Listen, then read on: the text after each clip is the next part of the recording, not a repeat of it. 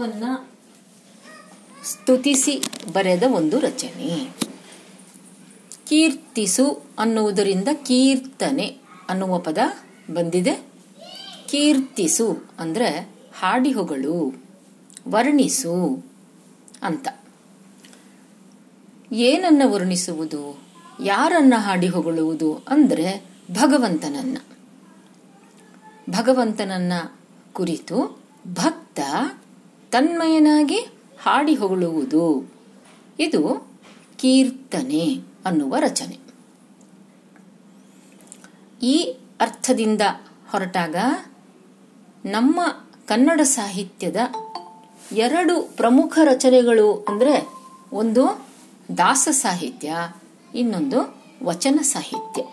ಈ ಎರಡೂ ಸಾಹಿತ್ಯಗಳು ನಮ್ಮ ಕನ್ನಡ ಸಾಹಿತ್ಯ ಸರಸ್ವತಿಯ ಎರಡು ಕಣ್ಣುಗಳು ಇದ್ದ ಹಾಗೆ ಅಂತ ವಿದ್ವಾಂಸರು ಹೇಳ್ತಿರ್ತಾರೆ. ಈ ಕಣ್ಣುಗಳಲ್ಲಿ ಈಗ ನಾವು ಕೀರ್ತನ ಸಾಹಿತ್ಯವನ್ನು ಕುರಿತು ಒಮ್ಮೆ ನೋಡೋಣ. ನಿನ್ನೆ ಹೇಳಿದ್ದೇನೆ, ಇನ್ನೊಮ್ಮೆ ಅದನ್ನು ನಾನು ನಿಮಗೆ ಈಗ ಈ ಕೀರ್ತನ ಸಾಹಿತ್ಯ ಅನ್ನುವುದರ ವ್ಯಾಪ್ತಿಯನ್ನು ನಿಮ್ಮೆದುರಿಗೆ ಸ್ಪಷ್ಟಪಡಿಸ್ತೀನಿ. ಮೊದಲನೇದಾಗಿ ಕೀರ್ತನ ಸಾಹಿತ್ಯ ದಾಸ ಸಾಹಿತ್ಯದ ಪ್ರಮುಖ ಅಂಶ, ಭಾಗ. ಆದರೆ ದಾಸ ಸಾಹಿತ್ಯ ಅಂದಾಗ ಒಟ್ಟಾರೆಯಾಗಿ ದಾಸಪಂಥದವರು ರಚಿಸಿದಂತಹ ಸಾಹಿತ್ಯ ಅಂತ ಆಗುತ್ತೆ. ಕೀರ್ತನ ಸಾಹಿತ್ಯ ಅಂದಾಗ ಕೇವಲ ಕೀರ್ತನೆಗಳನ್ನು ಮಾತ್ರ ಅದು ಒಳಗೊಳ್ಳುತ್ತೆ. ಆದರೆ ಕೀರ್ತನೆಗಳೇ ಹೆಚ್ಚಿನ ಅಂಶದಲ್ಲಿ ಇವೆ. ದಾಸರು ರಚಿಸಿದ ಹಾಡುಗಳು, ಕೀರ್ತನೆಗಳು ಇವೇ ಹೆಚ್ಚು ಸಂಖ್ಯೆಯಲ್ಲಿ ಇವೆ. ಹಾಗಾಗಿ ನಾವು ಈಗ ನಮ್ಮ ಈ ಸ್ನಾತಕೋತ್ತರ ತರಗತಿಗಳ ಓದಿನಲ್ಲಿ, ಪಠ್ಯಕ್ರಮದಲ್ಲಿ ಒಂದೊಂದು ಸಾಹಿತ್ಯ ಪ್ರಕಾರವನ್ನ ಅಭ್ಯಾಸ ಮಾಡ್ತಾ ಇದ್ದೀವಿ ಪ್ರತ್ಯೇಕವಾಗಿ. ಚಂಪು, ವಚನ ಮತ್ತು ಈಗ ಕೀರ್ತನ, ವಚನ ಮತ್ತು ಕೀರ್ತನ. ಇವೆರಡು ಒಂದಕ್ಕೊಂದು ಬಹಳಷ್ಟು ಸಾಮೀಪ್ಯ ಇರುವಂತಹ ಹೋಲಿಕೆ ಇರುವಂತಹ ಸಾಹಿತ್ಯ ಪ್ರಕಾರಗಳು. ಯಾಕಂದ್ರೆ ಈ ಎರಡೂ ಪ್ರಕಾರಗಳಿಗೂ ಮೂಲ ಸ್ರೋತ ಅಂದ್ರೇನೆ ಭಕ್ತಿ. ವಚನ ಸಾಹಿತ್ಯದಲ್ಲಿ ಅದು ಶಿವಭಕ್ತಿಯಾದರೆ ದಾಸ ಸಾಹಿತ್ಯದಲ್ಲಿ ಅದು ವಿಷ್ಣು ಭಕ್ತಿಯೇ ಆಗ್ತದೆ. ವ್ಯತ್ಯಾಸ ಇಷ್ಟು. ಇನ್ನೂ ವ್ಯತ್ಯಾಸಗಳಾಗಲಿ, ಹೋಲಿಕೆಗಳಾಗ್ಲಿ ಸಾಕಷ್ಟಿದೆ. ಆದರೆ ಈ ಎರಡೂ ಭಕ್ತಿ ಚಳವಳಿಗಳು ಅಂತ ಕರೆಸಿಕೊಂಡು, ಭಕ್ತ ಚಳ, ಭಕ್ತಿ ಚಳವಳಿಗಳು ಆಗಿದ್ರೂ ಕೂಡ ಕೇವಲ ತಮ್ಮ ತಮ್ಮ ವೈಯಕ್ತಿಕವಾದ ಭಕ್ತಿಯ ಸಾಧನೆಯಲ್ಲಿ ತೊಡಗಿ ಈ ಸಾಧಕರು, ಅವರು ಶಿವಶರಣರೇ ಇರಲಿ, ಅವರು ಕೀರ್ತನಕಾರರೇ ಇರಲಿ.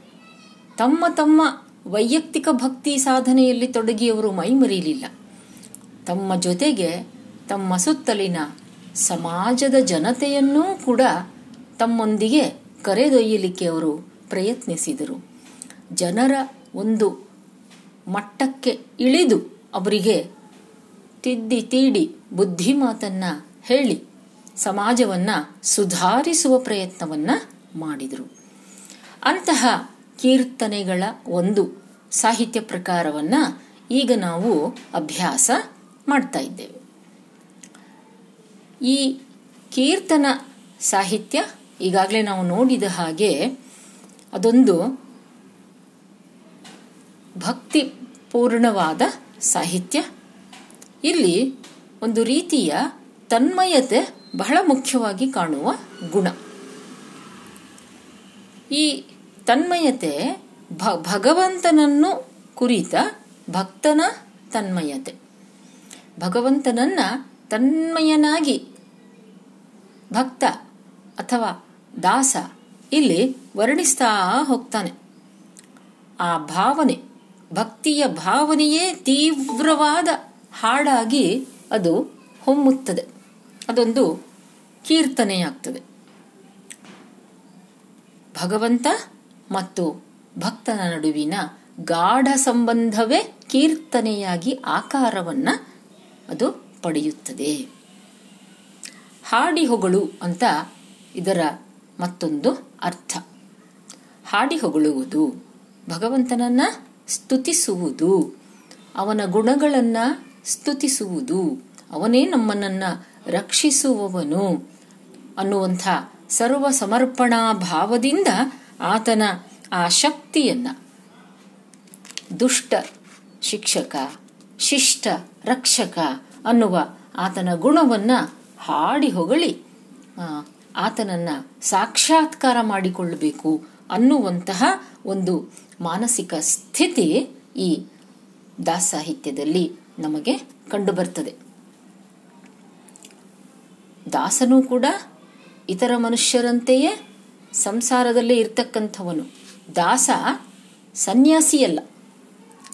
ಅವನು ಕೂಡ ಈ ಸಂಸಾರದಲ್ಲಿ ಇದ್ದುಕೊಂಡೇ ಈ ಸಾಕ್ಷಾತ್ಕಾರವನ್ನು ಪಡೆಯುವ ಪ್ರಯತ್ನದಲ್ಲಿ ತೊಡಗಿರ್ತಾನೆ, ಒಬ್ಬ ಸಾಧಕ ಅಂತ ಕರೆಸಿಕೊಳ್ತಾನೆ. ಹಾಗಿರುವಾಗ ಆ ಭಕ್ತನಿಗೂ ಈ ಪ್ರಪಂಚದ ಸುಖ ದುಃಖಗಳು, ಕಷ್ಟಗಳು ಕಾಡ್ತಾ ಇರ್ತವೆ. ಆ ನೋವನ್ನ ಆತ ಹೇಗೆ ಎದುರಿಸ್ತಾನೆ?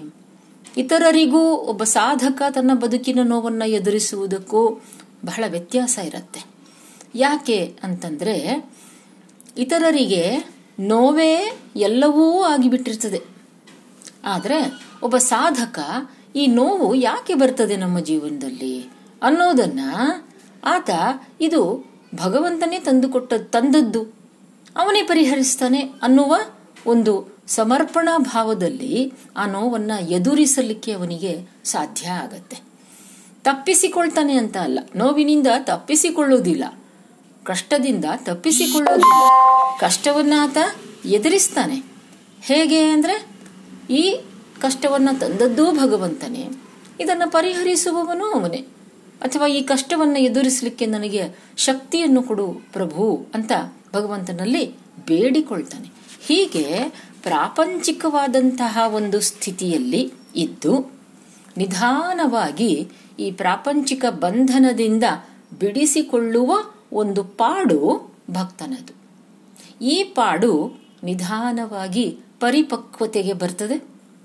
ಹಾಗೆ ಬರುವ ದಾರಿಯಲ್ಲಿ ಈ ಪಾಡು ಭಗವಂತನ ಹಾಡಾಗಿ ಅದು ಮಾರ್ಪಡುತ್ತೆ.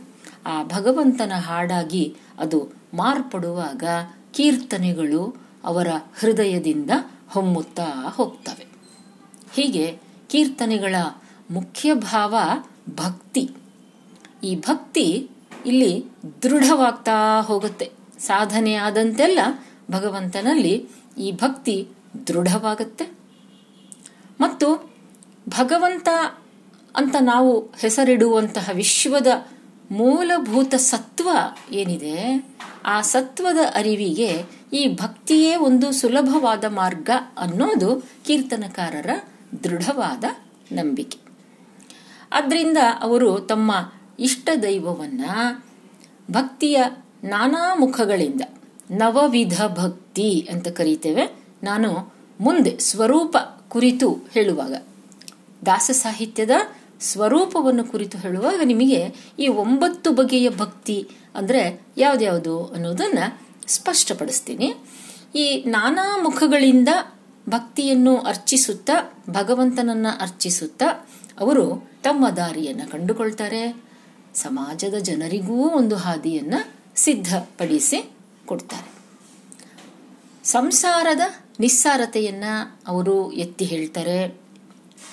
ಮತ್ತು ಲೌಕಿಕ ಭೋಗದಲ್ಲಿ ತೊಡಗಿರುವ ಮತ್ತು ಆ ಲೌಕಿಕ ಬದುಕಿನ ಸುಖಕ್ಕಾಗಿ ಎಂತಹ ಕೀಳು ಕೆಲಸವನ್ನಾದರೂ ಮಾಡುವುದಕ್ಕೆ ಸಿದ್ಧವಾಗುವ ಮನಸ್ಸನ್ನ ದಾಸರು ಭಗವಂತನ ಕಡೆಗೆ ತಿರುಗಿಸುವುದು ಹೇಗೆ ಅನ್ನೋದನ್ನ ಜಗತ್ತಿಗೆ, ಜನರಿಗೆ ಹೇಳಿಕೊಡ್ತಾರೆ. ಹೀಗೆ ಶಾಶ್ವತವಾದ ಸುಖದ ಕಡೆಗೆ ಜನಸಾಮಾನ್ಯರನ್ನ ಒಯ್ದು ಸ್ಥಾಪಿಸ್ತಾರೆ. ಇದು ಕೀರ್ತನಕಾರರ ಒಟ್ಟು ಗುರಿ. ಅದರಿಂದ ನಾವು ಕೀರ್ತನಕಾರರಿಗೆ, ನಮ್ಮ ದಾಸರಿಗೆ ಋಣಿಗಳಾಗಿರಬೇಕು. ಯಾಕೆ ಅಂದರೆ ಅವರು ಮನಸ್ಸು ಮಾಡಿದರೆ ಕೇವಲ ತಮ್ಮ ವೈಯಕ್ತಿಕ ಸ್ವಾರ್ಥ, ತಮ್ಮ ವೈಯಕ್ತಿಕ ಮೋಕ್ಷ, ಇದನ್ನು ಮಾತ್ರ ಅವರು ಪರಿಗಣಿಸಿ ಅದರಲ್ಲೇ ಜಪ ತಪದಲ್ಲಿ ತಲೀನರಾಗಿ ಇದ್ದು ಬಿಡಬಹುದಿತ್ತು. ಹಾಗೆ ಮಾಡಿದ್ದರೂ ಕೂಡ ಯಾರೂ ಅವರನ್ನ ನಾವು ಯಾವುದೇ ಬಗೆಯ ಆಕ್ಷೇಪಣೆ ಮಾಡುವುದಕ್ಕೂ ಅಲ್ಲಿ ಅವಕಾಶ ಇರ್ತಿರ್ಲಿಲ್ಲ. ಆದರೆ ಅವರು ಹಾಗೆ ಮಾಡಲಿಲ್ಲ. ತಮ್ಮ ಸ್ವಾರ್ಥವನ್ನ, ವೈಯಕ್ತಿಕ ಮೋಕ್ಷದ ಸ್ವಾರ್ಥವನ್ನ ಮಾತ್ರ ಪರಿಗಣಿಸದೆ ಅವರು ಇಡೀ ಒಂದು ಸಮಾಜದ ಉದ್ಧಾರಕ್ಕೆ ಪ್ರಯತ್ನ ಪಟ್ಟರು ಈ ಭಕ್ತ ಪರಂಪರೆಯ ದೃಷ್ಟಿಯಿಂದಾಗಿ, ಈ ದೃಷ್ಟಿಯಿಂದಾಗಿ ನಮ್ಮ ಈ ಕೀರ್ತನ ಪರಂಪರೆ ನಮಗೆ ಮಹತ್ವದ್ದು ಅನ್ಸತ್ತೆ. ವಿಶಿಷ್ಟತೆ ಇದು. ಮತ್ತು ಯಾಕೆ ನಾವು ಸಾಹಿತ್ಯದ ವಿದ್ಯಾರ್ಥಿಗಳಾಗಿ ಕೀರ್ತನ ಸಾಹಿತ್ಯವನ್ನು ಓದಬೇಕು ಅನ್ನೋದಕ್ಕೆ ಇರುವಂತಹ ಒಂದು ದೊಡ್ಡ ಸಮರ್ಥನೆ ಇದು. ಸರಿ. ಈಗ ನಾವು ಇಂತಹ ಒಂದು ಕೀರ್ತನ ಪರಂಪರೆ ಎಲ್ಲಿಂದ ಪ್ರಾರಂಭ ಆಯಿತು? ಉಗಮ. ಉಗಮವನ್ನು ಕುರಿತು ಈಗ ನಾವು ನೋಡೋಣ. ಹೇಗೆ ಪ್ರಾರಂಭವಾಗಿರಬೇಕು? ಇದು ಅಂದರೆ ರಂಶ್ರೀ ಮುಗಳಿಯವರು ಹೇಳ್ತಾರೆ, ಕನ್ನಡದಲ್ಲಿ ಕೀರ್ತನೆ ಅಥವಾ ಪದ ಎನ್ನುವ ಮಾತೇನು ಹೊಸದಲ್ಲ ಅಂತ. ಅಂದರೆ ಹೊಸದಲ್ಲ ಅನ್ನೋದು ಯಾವ ಅರ್ಥದಲ್ಲಿ ಹೇಳ್ತಾರೋರು? ಹರಿದಾಸರಿಂದಲೇ ಇದು ಬಂತು ಅಂತ ಅಲ್ಲ. ಇನ್ನು ಕೆಲವರು ವಿದ್ವಾಂಸರು ವೈದಿಕ ಪರಂಪರೆಯಿಂದ ಬಂತು ಅನ್ನೋ ಮಾತನ್ನ ಹೇಳ್ತಾರೆ. ವೇದಗಳಲ್ಲೇ ಇಂತಹ ಕೆಲವು ರಚನೆಗಳು ಇವೆ. ಅಲ್ಲಿಂದ ಬಂತು ಅಂತ ಕೆಲವರು ಹೇಳ್ತಾರೆ. ಅದನ್ನು ವಿದ್ವಾಂಸರು ಒಪ್ಪೋದಿಲ್ಲ. ಅದು ದೂರದ ಮಾತು ಅಂತಾರೆ. ಕನ್ನಡದಲ್ಲಿ ಇದು ಹೇಗೆ? ಉಗಮ ಆಯಿತು ಅಂದರೆ ನಾವು ಕವಿರಾಜ ಮಾರ್ಗದ ಸಮಯದವರೆಗೆ ಈಗ ಹಿಂದಕ್ಕೆ ಹೋಗಬೇಕು. ಕವಿರಾಜ ಮಾರ್ಗದಲ್ಲೇ ಪಾಡು, ಮೆಲ್ವಾಡು ಬಾಜನಿ ಗಬ್ಬ, ಪಾಡುಗಬ್ಬ ಅಥವಾ ಹಾಡುಗಬ್ಬ ಇಂತಹ ರಚನೆಗಳು ಇದ್ವು ಅನ್ನೋದನ್ನ ನಾವು ನೆನಪಿಸಿಕೊಳ್ಳೋಣ.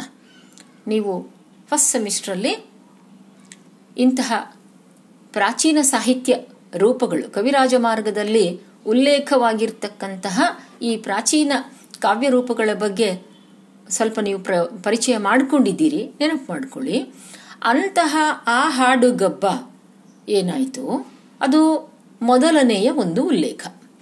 ಅಂದರೆ, ರಚನೆಗಳನ್ನು ಮಾಡಿ, ಅವುಗಳನ್ನು ಹಾಡುವಂತಹ ಒಂದು ಪದ್ಧತಿ ಕವಿರಾಜ ಮಾರ್ಗದ ಕಾಲ, ಅಂದರೆ ಒಂಬತ್ತು ಹತ್ತನೇ ಶತಮಾನದ ಕಾಲಕ್ಕಾಗಲೇ ಪದ್ಧತಿಯಲ್ಲಿ ಇತ್ತು.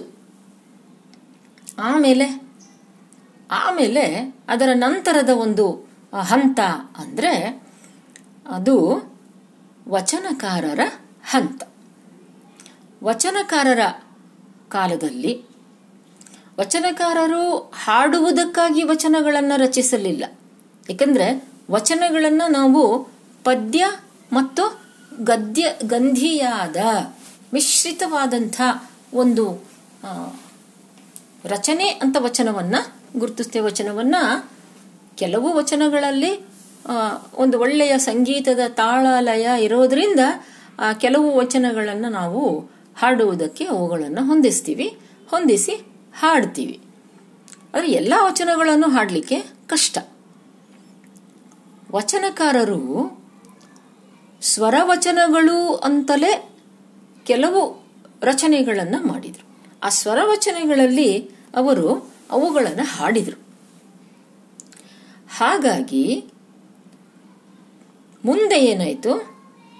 ಹರಿದಾಸರ ಕಾಲಕ್ಕೆ ಕೀರ್ತನೆ ಅಂದರೆ ಹೀಗೆ ಹರಿಸ್ತುತಿ ಪರವಾದ ಹಾಡಾಗಿ ಅದು ಹೊಮ್ಮಿತು ಮತ್ತು ಸಂಗೀತದ ಒಂದು ಸಹಚರ್ಯವನ್ನು ಅದು ಪಡ್ಕೊಂತು ಹೀಗೆ ಪ್ರಾರಂಭದಲ್ಲಿ ಕವಿರಾಜ ಮಾರ್ಗದಲ್ಲಿ ಹಾಡುಗಬ್ಬ ಅಂತ ಇದ್ದದ್ದು ವಚನಕಾರರ ಕಾಲಕ್ಕೆ.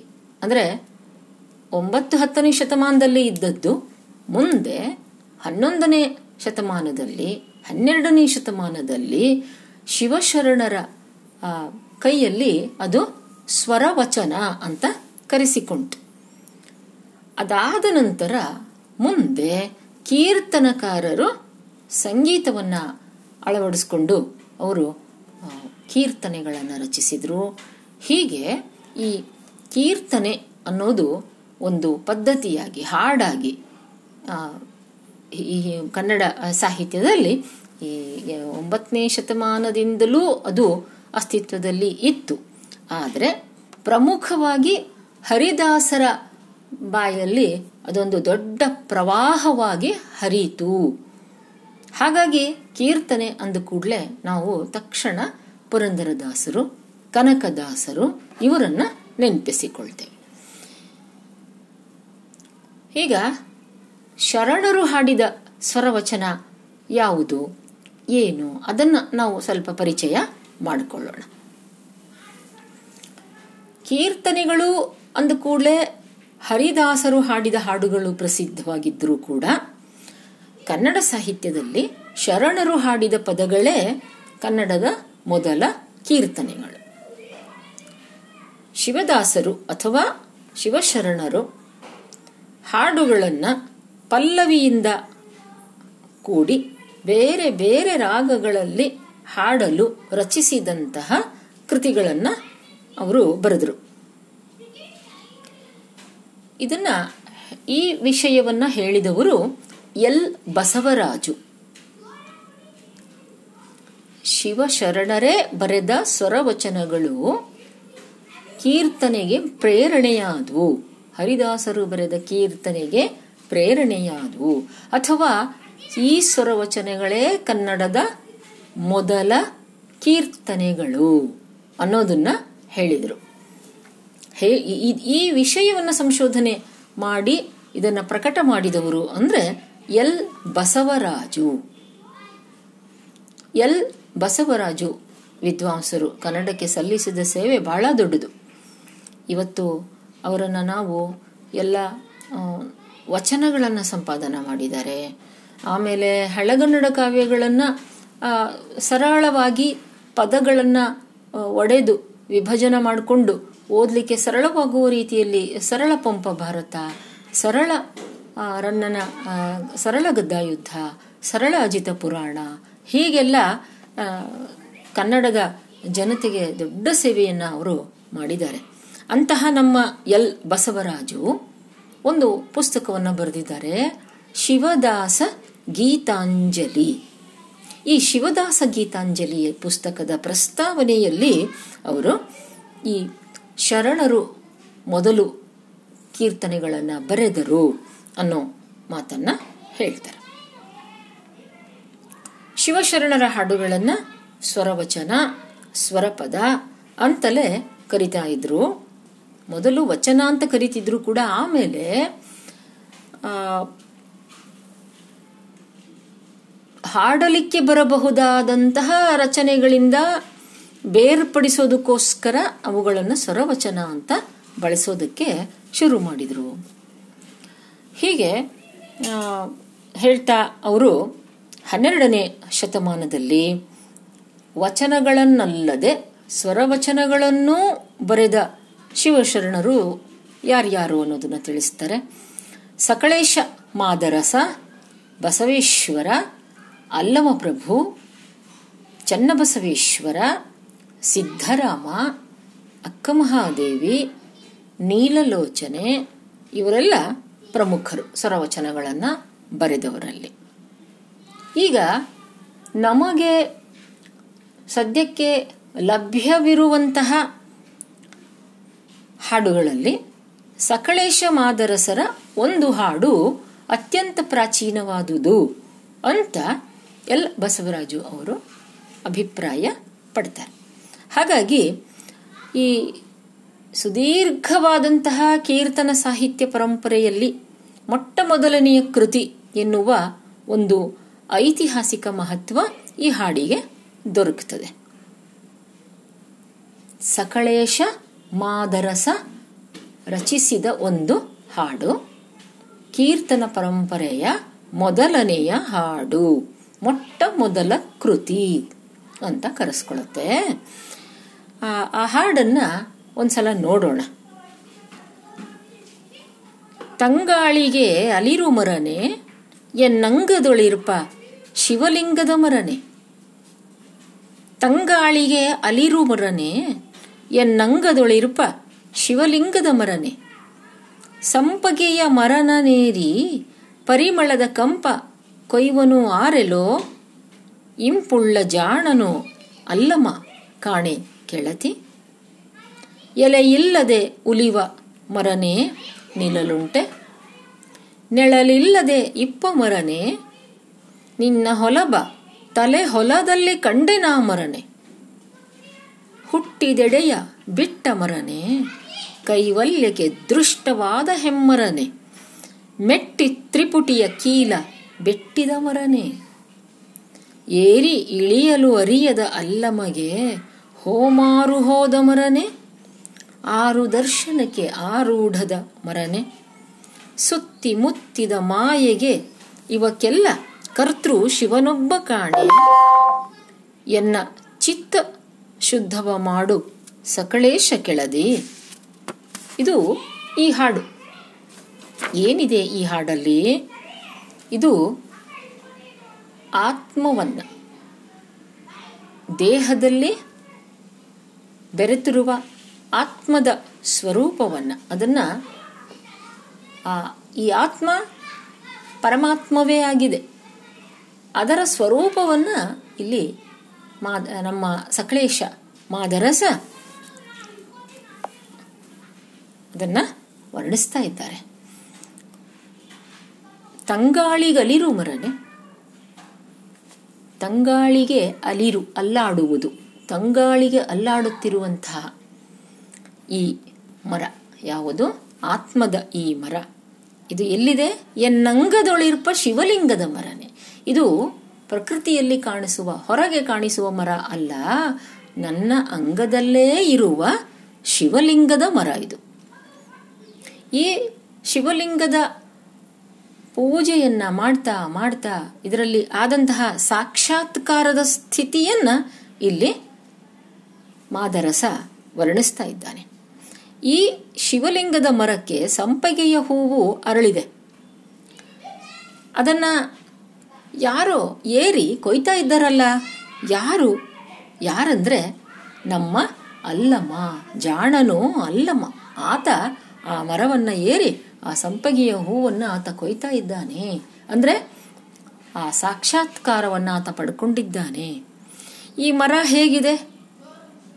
ಈ ಮರಕ್ಕೆ ಎಲೆಗಳಿಲ್ಲ, ಆದರೂ ಕೂಡ ಇದು ಅಲ್ಲಾಡುತ್ತೆ, ಶಬ್ದವನ್ನ ಮಾಡುತ್ತೆ. ಹೇಗೆ ಪ್ರಕೃತಿಯಲ್ಲಿ ಗಾಳಿ ಬೀಸಿದ್ರೆ ಮರ ಮರಗಿಡಗಳ ಎಲೆಗಳು ಅಲ್ಲಾಡಿ ಶಬ್ದವನ್ನ ಮಾಡ್ತವಲ್ಲ? ಹಾಗೆ ಇಲ್ಲಿ ಶಬ್ದವನ್ನ ಮಾಡುವುದಕ್ಕೆ ಎಲೆಗಳಿಲ್ಲ. ಆದರೂ ಇಲ್ಲಿ ಶಬ್ದ ಇದೆ. ಈ ಮರಕ್ಕೆ ನೆರಳಿಲ್ಲ. ನಿನ್ನ ಹೊಲಬ ತಲೆ ಹೊಲದಲ್ಲಿ ಕಂಡೆ ನಾನು.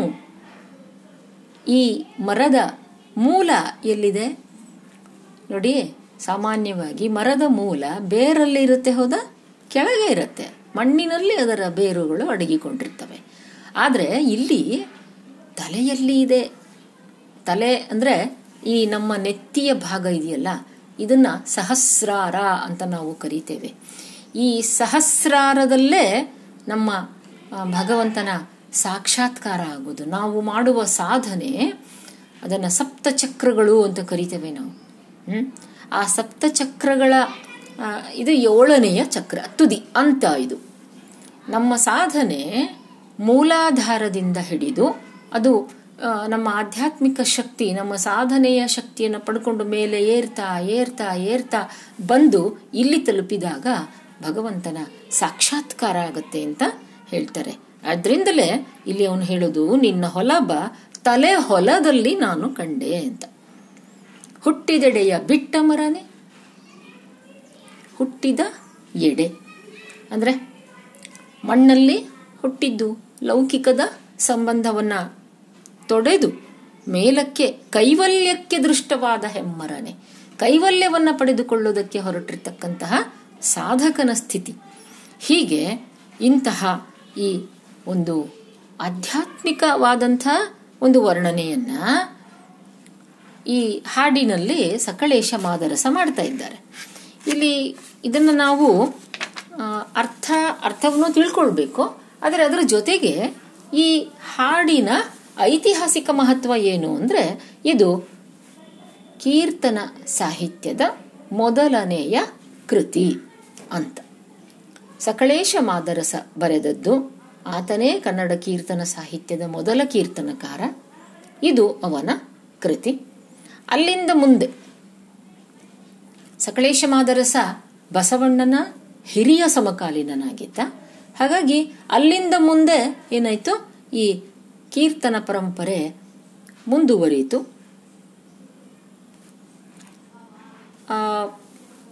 ಇನ್ನು ಸಾಕಷ್ಟು ಜನ ಶಿವಶರಣರು ಹಾಡಿನ ಪರಂಪರೆಯನ್ನ ಮುಂದುವರಿಸಿದ್ದಾರೆ. ವಚನಕಾರರಲ್ಲದೆಯೇ ಹದಿನಾಲ್ಕನೇ ಶತಮಾನದಲ್ಲಿ ಗುರುಪುರದ ಮಲ್ಲ, ಹದಿನೈದನೆಯ ಶತಮಾನದಲ್ಲಿ ಗುರು ಬಸವ ಕರಸ್ಥಲದ ನಾಗಿದೇವ ನಿರ್ವಾಣಿ ಬೋಳೇಶ, ಶಂಕರದೇವ. ಆಮೇಲೆ ಹದಿನಾರನೇ ಶತಮಾನದಲ್ಲಿ ಎರಡನೇ ನಿಜಗುಣ. ಹದಿನೇಳು, ಹದಿನೆಂಟು, ಹತ್ತೊಂಬತ್ತನೇ ಶತಮಾನಗಳಲ್ಲಿ ಮುಪ್ಪಿನ ಷಡಕ್ಷರಿ, ಸಪ್ಪಣ್ಣ, ಬಾಲಲೀಲ ಮಹಾಂತಲಿಂಗ ಮೊದಲಾದ ಶಿವಶರಣರು ಈ ಶಿವ ಶಿವನನ್ನ ಕುರಿತ, ಶಿವಭಕ್ತಿಯನ್ನು ಕುರಿತ ಹಾಡುಗಳ ರಚನೆಯನ್ನ ಈ ಪರಂಪರೆಯನ್ನ ಮುಂದುವರಿಸಿದರು. ಹೀಗೆ ನಾವು ಉಗಮವನ್ನ ಕುರಿತು ನೋಡಿದೆವು. ಏನು ಕೀರ್ತನೆಯ ಉಗಮ?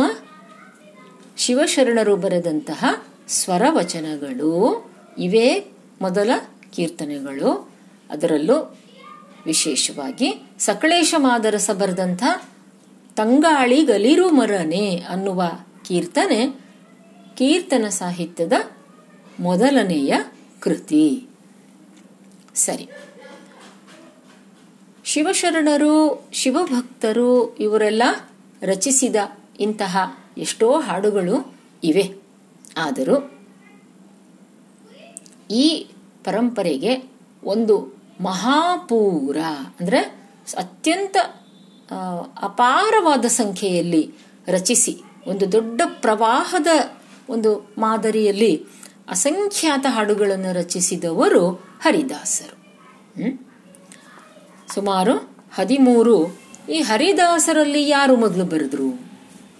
ಈಗ ನಾವು ಕೀರ್ತನೆ ಹೇಗೆ ಉಗಮ ಆಯಿತು ಅನ್ನೋದನ್ನ ನೋಡಿದ್ವಿ. ಈಗ ಅದರಲ್ಲಿ ಅದು ಶಿವಭಕ್ತರು ಬರೆದಂತಹ ಕೀರ್ತನೆ ಅಥವಾ ಹಾಡು, ಅದನ್ನು ನೋಡಿದ್ವಿ. ಈಗ ಮುಖ್ಯವಾಗೋದು, ಹರಿದಾಸರಲ್ಲಿ ಯಾರು ಮೊದಲು ಬರೆದ್ರು ಅಂತ. ಹರಿದಾಸರಲ್ಲಿ ನರಹರಿ ತೀರ್ಥರು ಅಂತ ಒಬ್ಬರು ಬರ್ತಾರೆ. ಈ ನರಹರಿ ತೀರ್ಥರು ಹದಿಮೂರು, ಹದಿನಾಲ್ಕನೇ ಶತಮಾನದಲ್ಲಿ ಜೀವಿಸಿದ್ರು. ಇವರು ಹರಿದಾಸ ಕೀರ್ತನ ಪರಂಪರೆಯ ಆದ್ಯ ಕೃತಿಕಾರರು ಅಂತ ಹೆಚ್ಚು ಕಡಿಮೆ ಎಲ್ಲ ವಿದ್ವಾಂಸರೂ ಕೂಡ ಈಗ ಒಪ್ಕೊಂಡಿದ್ದಾರೆ. ನರಹರಿ ತೀರ್ಥರು ಒಟ್ಟು ಮೂರು ಕೀರ್ತನೆಗಳನ್ನು ಬರೆದಿದ್ದಾರೆ. ಈ ನರಹರಿ ತೀರ್ಥರ ಬಗೆಗೆ ಒಂದೆರಡು ಅಂಶಗಳನ್ನು ನಾವು ಪರಿಚಯ ಮಾಡಿಕೊಳ್ಳೋಣ. ಯಾರು ಈ ನರಹರಿ ತೀರ್ಥರು ಅನ್ನೋದನ್ನು ಸಂಕ್ಷಿಪ್ತವಾಗಿ ನೋಡೋಣ.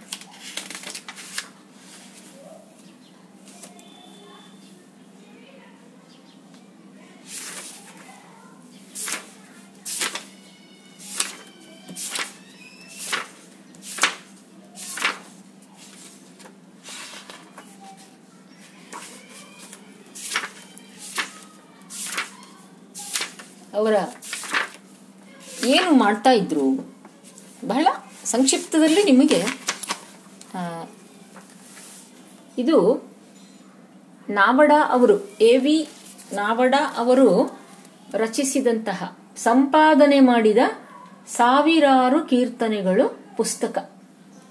ಈ ಪುಸ್ತಕದಲ್ಲಿ ದಾಸ ಸಾಹಿತ್ಯದ ಎಲ್ಲ ಪ್ರಮುಖ ಕೀರ್ತನಕಾರರನ್ನ ಪರಿಚಯ ಮಾಡಿ ಅವರು ಬರೆದಂತಹ ಕೀರ್ತನೆಗಳಲ್ಲಿ ಪ್ರಮುಖವಾದದ್ದನ್ನು ಆರಿಸಿ ಒಟ್ಟು ಸಾವಿರ ಕೀರ್ತನೆಗಳನ್ನು ನಮಗೆ ಅವರು ಕೊಟ್ಟಿದ್ದಾರೆ. ನಾವಡ, ಎ ವಿ ನಾವಡ ಮತ್ತು ಅವರ ಪತ್ನಿ ಡಾಕ್ಟರ್ ಗಾಯತ್ರಿ ನಾವಡ. ಈಗ ನರಹರಿ ತೀರ್ಥರ ಬಗ್ಗೆ ಇಲ್ಲಿ ಅವರು ಸಂಕ್ಷಿಪ್ತವಾಗಿ ಹೇಳ್ತಾರೆ. ನೋಡಿ, ಮಧ್ವಾಚಾರ್ಯರಿಂದ ಇಳಿದು ಬಂದ ಸನ್ಯಾಸ ಪರಂಪರೆಯಲ್ಲಿ ಬಂದವರು ನರಹರಿ ತೀರ್ಥರು. ಈ ಹರಿದಾಸರು ಏನಿದ್ದಾರೆ? ಇವರೆಲ್ಲ ಮಧ್ವಾಚಾರ್ಯರು ಸ್ಥಾಪಿಸಿದಂತಹ ದ್ವೈತ ಮತವನ್ನೇ ಅವರು ತಮ್ಮ ಸಾಹಿತ್ಯಗಳಲ್ಲಿ ಅವರು ಪ್ರತಿಪಾದಿಸಿದರು. ಅಥವಾ ಈ ದ್ವೈತ ಮತಕ್ಕೆ ಅವರು ಸೇರಿದವರಾಗಿದ್ರು. ಅನ್ನೋದು ಒಂದು ಅಂಶ. ಆ ದ್ವೈತ ಮತ ಪರಂಪರೆಯಲ್ಲಿ, ಈ ದ್ವೈತ ಮತವನ್ನ ಸ್ಥಾಪಿಸಿದವರು ಮಧ್ವಾಚಾರ್ಯರು. ಹೇಗೆ? ಅದ್ವೈತವನ್ನ ಸ್ಥಾಪಿಸಿದವರು ಶಂಕರಾಚಾರ್ಯರು. ಆಮೇಲೆ ವಿಶಿಷ್ಟಾದ್ವೈತವನ್ನ ಸ್ಥಾಪಿಸಿದವರು ರಾಮಾನುಜಾಚಾರ್ಯರು. ಹಾಗೆ ದ್ವೈತ ಮತವನ್ನು ಸ್ಥಾಪಿಸಿದ್ದು ಮಧ್ವಾಚಾರ್ಯರು. ಈ ಮಧ್ವಾಚಾರ್ಯರದೇ ಒಂದು ಪರಂಪರೆಯಲ್ಲಿ, ಶಿಷ್ಯ ಪರಂಪರೆಯಲ್ಲಿ ನರಹರಿತೀರ್ಥರು ನರಹರಿ ತೀರ್ಥರು ಕೂಡ ಒಬ್ರು. ಇವರ ಕಾಲ ಹನ್ನೆರಡು ನೂರ ಐವತ್ತರಿಂದ ಹದಿಮೂರು ನೂರ ಮೂವತ್ತೈದು ಇರಬಹುದು ಅಂತ ವಿದ್ವಾಂಸರು ಊಹಿಸ್ತಾರೆ. ಇವರು ಭಾಗವತ ಧರ್ಮದ ಕೀರ್ತನ ಪದ್ಧತಿಯನ್ನ ಪುರಸ್ಕರಿಸಿದರು. ಅಂದರೆ ಇನ್ನೊಂದು, ಇದನ್ನು ಮತ್ತೆ ನಾವು ಸ್ವರೂಪ ಮತ್ತು ಲಕ್ಷಣಗಳಲ್ಲಿ ಮತ್ತೆ ಇನ್ನೂ ಸ್ಪಷ್ಟವಾಗಿ ತಿಳ್ಕೊಳ್ಳೋಣ. ಹರಿದಾಸರು ಭಾಗವತ ಧರ್ಮವನ್ನ ಅನುಸರಿಸಿದವರು. ಮಧ್ವಾಚಾರ್ಯರ ದ್ವೈತ ದರ್ಶನವನ್ನ ಅನುಸರಿಸಿದವರು. ಅದರ ಜೊತೆಗೆ ಭಾಗವತ ಧರ್ಮವನ್ನ ಅನುಸರಿಸಿದವರು. ಈ ಭಾಗವತ ಧರ್ಮದಲ್ಲೇ ಈ ಕೀರ್ತನೆ ಅಂದ್ರೆ ಹಾಡಿ ಹೊಗಳುವ ಒಂದು ಪದ್ಧತಿ ಬಹಳ ಪ್ರಬಲವಾದದ್ದು. ನಾವು ಈ ಕ್ಷಣಕ್ಕೆ ಒಂದ್ ಒಮ್ಮೆ ನೆನಪಾಗುತ್ತೆ. ಈ ಬಂಗಾಲದಲ್ಲಿ ಶ್ರೀಕೃಷ್ಣ ಚೈತನ್ಯ ಅಂತ ಒಬ್ರು ಕೃಷ್ಣ ಭಕ್ತರು ಆಗಿ ಹೋದ್ರು. ಇವರು ಅವರನ್ನ ಪರಂಪರೆಯಲ್ಲಿ ಅವರು ಕೃಷ್ಣನ ಅವತಾರ ಅಂತಲೇ ಜನ ಭಾವಿಸ್ತಾರೆ. ಶ್ರೀಕೃಷ್ಣ ಚೈತನ್ಯ, ಕೃಷ್ಣ ಚೈತನ್ಯ ಅಂತಲೇ ಅವರನ್ನ ಗುರುತಿಸ್ತಾರೆ. ಅವರು ಜನರಿಗೆ ಭಕ್ತಿಯ ದಾರಿಯನ್ನು ಹೇಳಿಕೊಟ್ರು. ಆ ಭಕ್ತಿಯ ದಾರಿಯಲ್ಲಿ ಪ್ರಮುಖವಾದದ್ದು ಅಂತಂದ್ರೆ ಮೈ ಮರೆತು ತನ್ಮಯರಾಗಿ ಭಗವಂತನನ್ನ ಹಾಡುತ್ತಾ ಇರ್ತಕ್ಕಂಥದ್ದು. ಕೊರಳಲ್ಲಿ ಹಾರವನ್ನು ಧರಿಸಿ ಕೈಯಲ್ಲಿ ತಾಳಗಳನ್ನು ಹಿಡಿದು ಆ ತಾಳಗಳನ್ನು ಹಾಕುತ್ತಾ ಮತ್ತೊಬ್ಬರು ಕೊರಳಲ್ಲಿ ಹಗ್ಗವನ್ನು ಕಟ್ಕೊಂಡು ಮದ್ದಲೆಯನ್ನು ಹಿಡ್ಕೊಂಡು ಮದ್ದಲೆಯನ್ನು ಭರಿಸುತ್ತಾ ಕಾಲುಗಳಿಗೆ ಗೆಜ್ಜೆಯನ್ನು ಕಟ್ಕೊಂಡು ಗೆಜ್ಜೆಯ ನಾದದೊಂದಿಗೆ ಭಗವಂತನನ್ನ ಸ್ಮರಿಸುವ, ಭಜಿಸುವ, ಹಾಡಿ ಹೊಗಳುವ, ನರ್ತನವನ್ನ ಮಾಡುತ್ತಾ, ಹಾಡುವ ಒಂದು ಪರಂಪರೆಯನ್ನ ಕೃಷ್ಣ ಚೈತನ್ಯರು ಜಗತ್ತಿಗೆ ಕೊಟ್ರು. ಭಾಗವತ ಧರ್ಮದಲ್ಲೂ ಕೂಡ ಹೇಗೆ ಭಗವಂತನನ್ನ ಕುರಿತು ಹಾಡು, ನರ್ತಿಸು ಅನ್ನುವುದಕ್ಕೆ ಅನೇಕ ನಿದರ್ಶನಗಳು ಅಲ್ಲಿ. ಅವನ್ನ ಇಟ್ಟುಕೊಂಡು ಹರಿದಾಸರು ಮತ್ತು ಮೊಟ್ಟ ಮೊದಲನೇದಾಗಿ ನಮ್ಮ ನರಹರಿ ತೀರ್ಥರು ಕೀರ್ತನೆಗಳನ್ನು ರಚಿಸಿದರು ಅಂತ ಇವರು ಇವರ ಜೀವನದ ಒಂದೆರಡು ವಿವರಣೆಗಳನ್ನು ನೋಡೋಣ ಕಳಿಂಗ ರಾಜ್ಯದಲ್ಲಿ, ಕಳಿಂಗ ರಾಜ್ಯ ಅಂದ್ರೆ ಇವತ್ತಿನ ಒರಿಸ್ಸಾ ಆ ಒಂದು ಪ್ರಾಂತ್ಯ ಒರಿಸ್ಸಾದಲ್ಲಿ ಅಲ್ಲಿಯ ರಾಜನ ಆಸ್ಥಾನದಲ್ಲಿ ಆಸ್ಥಾನ ಪಂಡಿತರಾಗಿದ್ರು, ರಾಜಗುರುಗಳಾಗಿದ್ರು. ನೋಡಿ, ಎಲ್ಲಿಯ ಕನ್ನಡ ನಾಡು, ಎಲ್ಲಿಯ ಕನ್ನಡ ವಿದ್ವಾಂಸ ಮತ್ತು ಎಲ್ಲಿಯ ಕಳಿಂಗ ರಾಜ್ಯ ಇರಲಿ. ಅಲ್ಲಿ ಅವರು ಕೆಲವು ಕಾಲ ರಾಜನ ಅನುಪಸ್ಥಿತಿಯಲ್ಲಿ ರಾಜ್ಯಾಡಳಿತವನ್ನು ಕೂಡ ಮಾಡಿದ್ರು ಅಂತ ತಿಳಿದು ಬರುತ್ತೆ.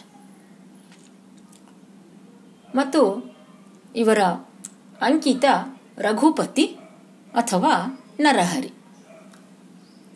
ಇವರ ಹಾಡುಗಳಲ್ಲಿ ಮೂರು ಹಾಡುಗಳು ನಮಗೆ ದೊರಕಿವೆ. ಒಂದು, ಎಂತು ಮರುಳಾದೆ, ನಾನೆಂತು ಮರುಳಾದೆ ಅಂತ. ಎಂತು ಮರುಳಾದೆ, ನಾನೆಂತು ಮರುಳಾದೆ ಅನ್ನೋದು ಒಂದು ಹಾಡು. ಇದರಲ್ಲಿ ಅವರು ಬಹಳ ಚೆನ್ನಾಗಿ ತಮ್ಮ ಆತ್ಮವಿಶ್ಲೇಷಣೆಯನ್ನು ಮಾಡ್ಕೊಳ್ತಾ ಇದ್ದಾರೆ.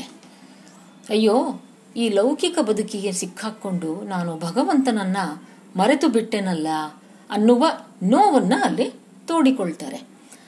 ಮಾತಿನಲ್ಲಿ ಹರಿದಾಸತನ, ನೀತಿಯಲ್ಲಿ ಪ್ರಭುದಾಸತನ. ಮಾತಲ್ಲಿ ಬೇಕಾದ್ರೆ ಭಗವಂತನ ಭಕ್ತಿಯ ಬಗ್ಗೆ ನೂರು ಮಾತುಗಳನ್ನು ಹೇಳ್ತೀವಿ. ಆದರೆ ನಿಜವಾದ ಬದುಕಿನಲ್ಲಿ ನಾನು ಈ ರಾಜನಿಗೆ ಸೇವಕನಾಗಿ ಉಳ್ಕೊಂಡು ಬಿಟ್ಟಿದ್ದೀನಲ್ಲ ಶ್ರೀಕಾಂತನ ಸೇವೆಗೆ ಅನುಮಾನ, ಭಗವಂತನ ಸೇವೆಯ ಪ್ರಶ್ನೆ ಬಂದ್ರೆ ಮಾಡ್ಬೇಕೋ, ಇಲ್ವೋ ಅನ್ನುವಂಥ ಒಂದು ಅನುಮಾನವನ್ನು ಮಾಡ್ತೇನೆ. ಆದ್ರೆ ಭೂಕಾಂತನ ಸೇವೆಗೆ ಸುಮ್ಮಾನ. ಹಾಗಾಗಿ ತಮ್ಮ ಅವರೇನು ರಾಜಸ್ಥಾನದಲ್ಲಿ ಇದ್ರಲ್ಲ, ರಾಜನ ಸೇವೆಯಲ್ಲಿ ಇದ್ರಲ್ಲ, ಆ ನೋವನ್ನ ಆ, ಆ- ಒಂದು ವೃತ್ತಿಯನ್ನು ಮಾಡ್ತಾ ಮಾಡ್ತಾ ಎಲ್ಲೋ ಅವರಿಗೆ ಆಗಿದ್ದಂತಹ ಬಹುಶಃ ಮಾನಸಿಕವಾದ ಒಂದು ಯಾತನೆಯನ್ನ ಇಲ್ಲಿ ಅವರು ಹೇಳ್ಕೊಳ್ತಾ ಇದ್ದಾರೆ. ಧರ್ಮಕ್ಕೆ ಒಂದು ಕಾಸು, ಧರ್ಮದ ಒಂದು ಕಾರ್ಯಗಳಿಗೆ ಯಾರಾದರೂ ಬೇಡಿದ್ರೆ ಒಂದು ಕಾಸು ಕೊಡುವುದು ಅಷ್ಟೇ. ಇನ್ನು ಅಧರ್ಮಕ್ಕೆ ಸಾವಿರಾರು ಹಣ್ಣು. ಮನುಷ್ಯನ ಈ ಪ್ರವೃತ್ತಿಯನ್ನ ಅಂದಿನಿಂದಲೂ ನಮ್ಮ ದಾಸರು ಶರಣರು, ಸಂತರು, ಸಾಧು ಎಲ್ಲರೂ ಅದನ್ನ ಎತ್ತಿ ತೋರಿಸ್ತಾ ಬಂದಿದ್ದಾರೆ. ಎಂಥ ವಿಪರ್ಯಾಸ ನಿಮ್ದು? ಒಳ್ಳೆಯ ಕೆಲಸಕ್ಕಾದ್ರೆ ಒಂದು ಕಾಸು ಹುಟ್ಟೋದಿಲ್ಲ. ಅಧರ್ಮದ ವಿಷಯ ಆದ್ರೆ, ವಿಕೃತಿಗೆ ಆದ್ರೆ ಏನೆಲ್ಲ ಖರ್ಚು ಮಾಡ್ತಾನಲ್ಲ ಈ ಮನುಷ್ಯ ಅನ್ನೋ ನೋವನ್ನ ಅವರು ವ್ಯಕ್ತಪಡಿಸ್ತಾರೆ. ಆಮೇಲೆ ಎರಡನೆಯ ಹಾಡು. ಎರಡನೇ ಹಾಡು, ಹರಿಯೇ ಇದು ಸರಿಯೇ. ಈ ಹಾಡನ್ನ ನಮ್ಮ ಅನಂತ ಕುಲಕರ್ಣಿ ಅನ್ನುವಂಥ ನಮ್ಮ ಒಬ್ಬರು ಗಾಯಕರು ತುಂಬ ಚೆನ್ನಾಗಿ ಇದಕ್ಕೆ ರಾಗ ಹಾಕಿ ಹಾಡಿದ್ದಾರೆ. ಸುಮ್ಮನೆ ಒಂದೆರಡು ಸಾಲನ್ನು ನಿಮಗೆ ಹಾಡಿ ತೋರಿಸ್ತೇನೆ. ಹರಿಯೇ, ಇದು ನಿನಗೆ ಸರಿಯೇ. ಹರಿಯೇ, ಇದು ನಿನಗೆ ಸರಿಯೇ. ಚರಣ ಸೇವಕನಲ್ಲಿ ಕರುಣ ಬಾರದು ಯಾಕೆ? ಹರಿಯೇ, ಇದು ನಿನಗೆ ಸರಿಯೇ. ಕೆಟ್ಟ ಅಹಲ್ಯೆಯ ದಿಟ್ಟ ಪಾಲಿಸಿದೆ. ಕೊಟ್ಟಳು ಅವಳೇನ? ಬಿಟ್ಟಿದ್ದು ನಾನೇನ? ದೊರೆ ನಿನ್ನ ಮನಸ್ಸಿಗೆ ಸರಿ ಬಂದಂತೆ ಮಾಡು. ಮೊರೆ ಹೊಕ್ಕೇನು ನಾ? ನರಹರಿ ಪೂರ್ಣನೇ. ಹರಿಯೇ, ಇದು ನಿನಗೆ ಸರಿಯೇ? ಹರಿಯೇ, ಸರಿಯೇ? ಭಗವಂತನನ್ನ ಪ್ರಶ್ನಿಸ್ತಾ ಇದ್ದಾರೆ ನರಹರಿ ತೀರ್ಥರು. ಏನು, ಶ್ರೀಹರಿ, ಇದು ನೀನು ಮಾಡ್ತಾ ಇರೋದು ಸರಿನಾ? ಅಲ್ಲ, ನೀನು ಯಾರ್ಯಾರನ್ನು ರಕ್ಷಿಸ್ತೀಯಾ? ಆದ್ರೆ ನನ್ನನ್ನ ಯಾಕೆ ರಕ್ಷಿಸ್ತಾ ಇಲ್ಲ? ಏನು ಮಾಡಿದೆ ನೀನು? ಅಂದ್ರೆ, ಎದೆಗೆ ಒದ್ದ ಭೃಗು ಋಷಿಗಳನ್ನೇ ನೀನು ಉಪಚಾರ ಮಾಡಿದೆ. ಅಜಾಮಿಳ ಸಾಯುವ ಸಂದರ್ಭದಲ್ಲಿ ಕೃಷ್ಣ ಅಂದದ್ದಕ್ಕೆ ಅವನನ್ನ ಪಾಲಿಸಿದೆ, ಮೋಕ್ಷವನ್ನು ಕೊಟ್ಟೆ. ಅವನೇನು ನಿನಗೆ ನೆಂಟ ಆಗ್ಬೇಕಾ ನಾನು ನಂಟ ಅಲ್ವಾ ಇನ್ನು ಅಹಲ್ಯೆಯನ್ನ ನಿನ್ನ ಪಾದಸ್ಪರ್ಶದಿಂದ ಮತ್ತೆ ಹೆಣ್ಣನ್ನಾಗಿ ಮಾಡಿದೆ, ಶಾಪ ವಿಮುಕ್ತಳನ್ನಾಗಿ ಮಾಡಿದೆ. ಅವಳೇನು ಕೊಟ್ಟಿದ್ಲು ನಿನಗೆ? ನಾನೇನು ಕೊಟ್ಟಿಲ್ವ ನಿನಗೆ?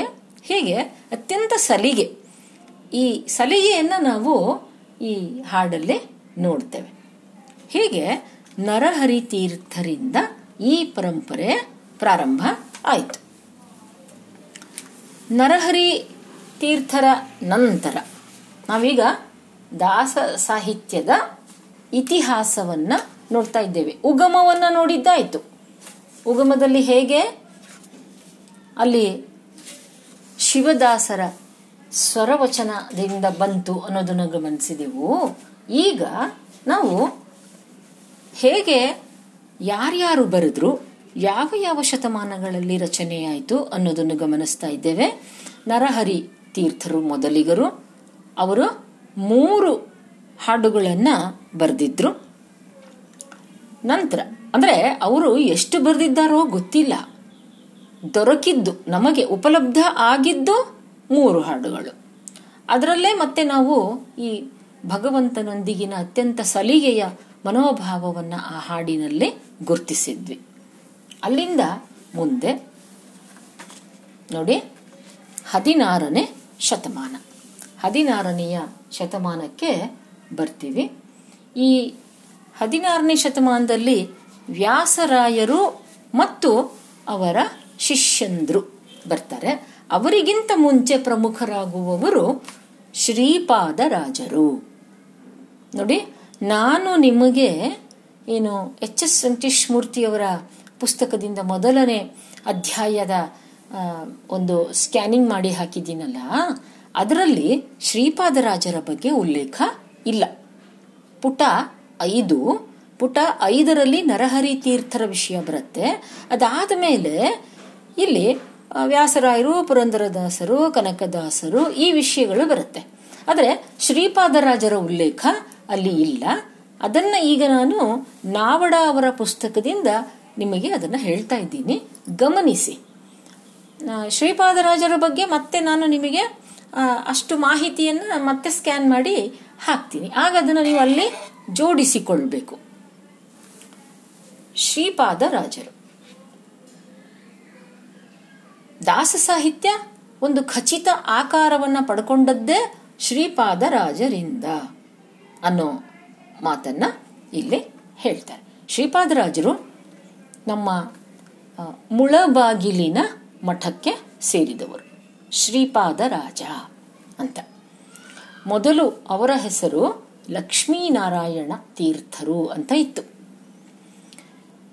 ಅವರಿಗೆ ಶ್ರೀಪಾದರಾಜ ಅನ್ನುವ ಹೆಸರು ಬಂದದ್ದು ಒಂದು ಸನ್ನಿವೇಶದಿಂದ. ಎಲ್ಲಿ ಅಂದರೆ ಈ ಸನ್ನಿವೇಶ ಅಂದರೆ ಈ ವಾಕ್ಯಾರ್ಥವನ್ನು ಮಾಡೋದು ಅಂತ ಹೇಳ್ತಾರೆ. ಅಂದರೆ ಈ ಭಾಗವತ ಇರಬಹುದು, ವೇದಗಳಿರಬಹುದು, ಉಪನಿಷತ್ತುಗಳು ಇರಬಹುದು, ಅಥವಾ ಮಧ್ವಾಚಾರ್ಯರು ಬರೆದಂತಹ ಪ್ರಮಾಣ ಗ್ರಂಥಗಳು ಇರಬಹುದು. ಅವುಗಳಿಂದ ಯಾವುದಾದರೂ ಒಂದು ವಾಕ್ಯವನ್ನು ಆರಿಸಿಕೊಂಡು ಅದಕ್ಕೆ ಅರ್ಥವನ್ನು, ಟೀಕೆಯನ್ನು ಹೇಳೋದು, ಅರ್ಥ ವಿವರಣೆ, ಇಂತಹದ್ದನ್ನು ವಾಕ್ಯಾರ್ಥ ಮಾಡೋದು ಅಂತ ಹೇಳ್ತಾರೆ. ಹಾಗೆ ನಮ್ಮ ಊರು, ಕೊಪ್ಪರ, ನನ್ನ ತವರು ಮನೆ. ಈ ಕೊಪ್ಪರದಲ್ಲಿ ಲಕ್ಷ್ಮೀ ನರಸಿಂಹನ ದೇವಸ್ಥಾನ ಇದೆ. ಆ ಲಕ್ಷ್ಮೀ ನರಸಿಂಹನ ದೇವಸ್ಥಾನ ಆತನ ವಿಗ್ರಹ ಗರ್ಭಗುಡಿಯಲ್ಲಿ ಸಾಲಿಗ್ರಾಮ ಇದೆ. ಹದಿನಾರು ಕೈಗಳು ಇರುವಂತಹ ನರಸಿಂಹದೇವರ ಮೂರ್ತಿ. ತೊಡೆಯ ಮೇಲೆ ಲಕ್ಷ್ಮೀ ದೇವಿ ಇದ್ದಾಳೆ. ಆತ ಹಿರಣ್ಯ ಹಿರಣ್ಯಕಶಿಪುವಿನ ಮರ್ದನವನ್ನು ಮಾಡ್ತಾ ಇದ್ದಾನೆ. ಅಂಥ ಒಂದು ಮೂರ್ತಿ ಅದು. ಅದಕ್ಕೆ ಪೂಜೆ ನಡೆಯುತ್ತೆ. ಸುತ್ತಲೂ ಕಟ್ಟೆ ಇದೆ, ದೊಡ್ಡದಾದ ಕಟ್ಟೆ ಇದೆ. ಆ ಕಟ್ಟೆಯ ಮೇಲೆ ಕೂತ್ಕೊಂಡು ವಾಕ್ಯಾರ್ಥವನ್ನ ಮಾಡಿದ್ರು. ಆಗ ಅಲ್ಲಿ ನಾಲ್ಕೈದು ಮಠಗಳ ಯತಿಗಳು ಸೇರ್ಕೊಂಡಿದ್ರು ಅಂತ. ಆಗ ಅವರಿಗೆ, ಅಲ್ಲಿ ಒಬ್ಬ ಯತಿ ಅವರಿಗೆ, ನೀನು ಬರಿಯ ಯತಿ ಅಲ್ಲಪ್ಪ, ನೀನು ಮಹಾವಿದ್ವಾಂಸನಾಗಿದ್ದಿ. ಅದರಿಂದ ನೀನು ಶ್ರೀಪಾದ ರಾಜ ಅಂತ, ಶ್ರೀಪಾದರು ಅಂತ ಕರೀತಾರೆ ಸ್ವಾಮಿಗಳನ್ನ ಶ್ರೀಪಾದರು ಅಂತ ಕರೀತಾರೆ.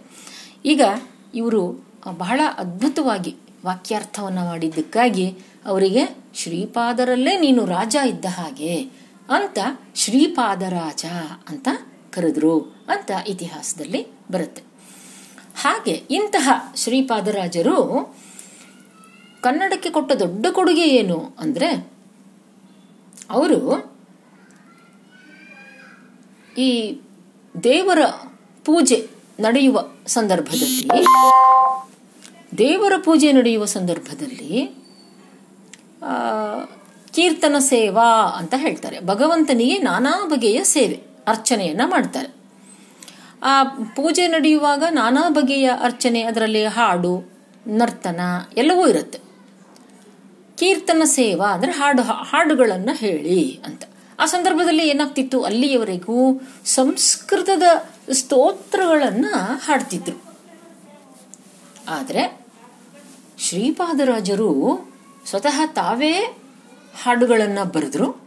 ಬರೆದು ಈ ದೇವರ ಪೂಜೆಯ ಕಾಲದಲ್ಲಿ ಕನ್ನಡ ಹಾಡುಗಳನ್ನು ಹಾಡುವ ಒಂದು ಸಂಪ್ರದಾಯವನ್ನು ಅವರು ಪ್ರಾರಂಭ ಮಾಡಿದರು. ನೋಡಿ ವಿದ್ಯಾರ್ಥಿಗಳೇ, ಕನ್ನಡವನ್ನ ಸಂಸ್ಕೃತಕ್ಕಿಂತ ಕೀಳು ಅಂತ ತಿಳಿದುಕೊಂಡಿದ್ದಂಥ ಒಂದು ಕಾಲ ಇತ್ತು ಆ ಕಾಲದಲ್ಲಿ ಏನಿದ್ದರೂ ಸಂಸ್ಕೃತವೇ ದೇವರ ಭಾಷೆ? ಸಂಸ್ಕೃತದಲ್ಲೇ ಪ್ರಾರ್ಥನೆ ಮಾಡಿದರೆ ಭಗವಂತ ಕೇಳಿಸ್ಕೊಳ್ತಾನೆ ಅನ್ನುವಂತಹ ಮಡಿಯ ವಾತಾವರಣ ಇದ್ದಂತಹ ಕಾಲದಲ್ಲಿ ಕನ್ನಡದಲ್ಲಿ ಹಾಡಿದರೂ ಕೂಡ ಭಗವಂತ ಕೇಳಿಸ್ಕೊಳ್ತಾನೆ?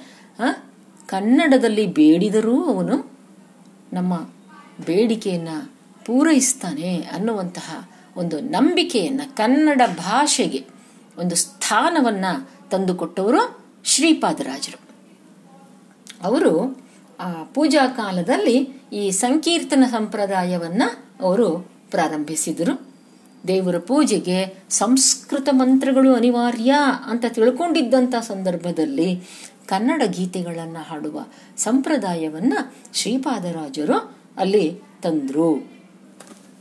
ಹೀಗೆ ಶ್ರೀಪಾದರಾಜರು ಇಲ್ಲಿ ಪ್ರಾರಂಭದಲ್ಲಿ ನರಹರಿ ತೀರ್ಥರ ನಂತರ ಅವರು ಪ್ರಮುಖ ಆಗ್ತಾರೆ.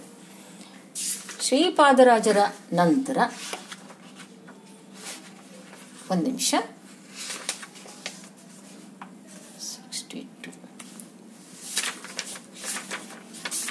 ಅವರ ಒಂದು ಸಂಕ್ಷಿಪ್ತ ಪರಿಚಯವನ್ನು ನಿಮಗೆ ಮಾಡಿಕೊಡ್ತೇನೆ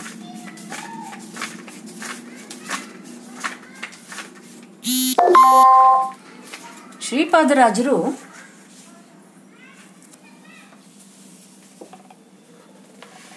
ಕರ್ನಾಟಕದ ದಾಸ ಪರಂಪರೆಯನ್ನ ರೂಪಿಸಿದ ಆದ್ಯರಲ್ಲಿ, ಅಂದ್ರೆ ಮೊದಲಿನ ಹಂತದ ಪಂಡಿತರಲ್ಲಿ ಒಬ್ಬರು, ಆದ್ಯರಲ್ಲಿ ಒಬ್ಬರು. ಇವರು ಕ್ರಿಸ್ತ ಶಕ ಹದಿನಾಲ್ಕುನೂರ ನಾಲ್ಕರಲ್ಲಿ ಹುಟ್ಟಿದರು. ಅವರದು ಚನ್ನಪಟ್ಟಣದ ಸಮೀಪದ ಅಬ್ಬೂರು ಅನ್ನುವ ಊರು. ಅಬ್ಬೂರು. ಅಲ್ಲಿ ಶೇಷಗಿರಿ ಆಚಾರ್ಯ ಹಾಗೂ ಗಿರಿಯಮ್ಮ ಇವರು ಶ್ರೀಪಾದರಾಜರ ತಂದೆ ಮತ್ತು ತಾಯಿ. ಪೂರ್ವಾಶ್ರಮದ ಹೆಸರು ಲಕ್ಷ್ಮೀನಾರಾಯಣ. ನಾನು ನಿಮಗೆ ಅವರು ಸನ್ಯಾಸಿಗಳಾಗಿದ್ದರು ಅನ್ನೋ ಮಾತನ್ನ ಹೇಳಿದೆ. ಸ್ವರ್ಣ ವರ್ಣ ತೀರ್ಥರಿಂದ ಸನ್ಯಾಸ ದೀಕ್ಷೆಯನ್ನು ಪಡೆದರು. ಮತ್ತು ಅವರಿಗೆ ಶ್ರೀಪಾದರಾಜ ಅಂತ ಬಿರುದನ್ನ ಕೊಟ್ಟವರು ಶ್ರೀ ರಘುನಾಥ ತೀರ್ಥರು. ರಂಗವಿಠಲ ಅನ್ನೋದು ಅವರ ಅಂಕಿತ. ಮುಳುಬಾಗಿಲಿನಲ್ಲಿ ಇವರ ಸಂಸ್ಥಾನ ಇತ್ತು. ಮುಂದೆ ಅದು ಶ್ರೀಪಾದರಾಜ ಮಠ ಅಂತ ಕರೆಸಿಕೊಂಡಿದೆ. ಮುಳುಬಾಗಿಲು ವಿಜಯನಗರದ ಆಡಳಿತಕ್ಕೆ ಒಳಪಟ್ಟಿತ್ತು. ಅಲ್ಲಿ ಶ್ರೀಪಾದರಾಯರು ದ್ವೈತ ಮತದರ್ಶನದ ಪ್ರಸಾರವನ್ನು ಅವರು ಮಾಡಿದರು. ದ್ವೈತ ದರ್ಶನ ಕೇಂದ್ರವನ್ನಾಗಿ ಮುಳಬಾಗಿಲನ್ನ ರೂಪಿಸಿದರು. ಹೀಗೆ ಇಂತಹ ಶ್ರೀಪಾದರಾಯರ ಶಿಷ್ಯರಲ್ಲಿ ಪ್ರಮುಖರು ವ್ಯಾಸರಾಯರು. ಶ್ರೀಪಾದರಾಯರು ಅನೇಕ ಗೀತೆಗಳನ್ನ ಬರೆದರು.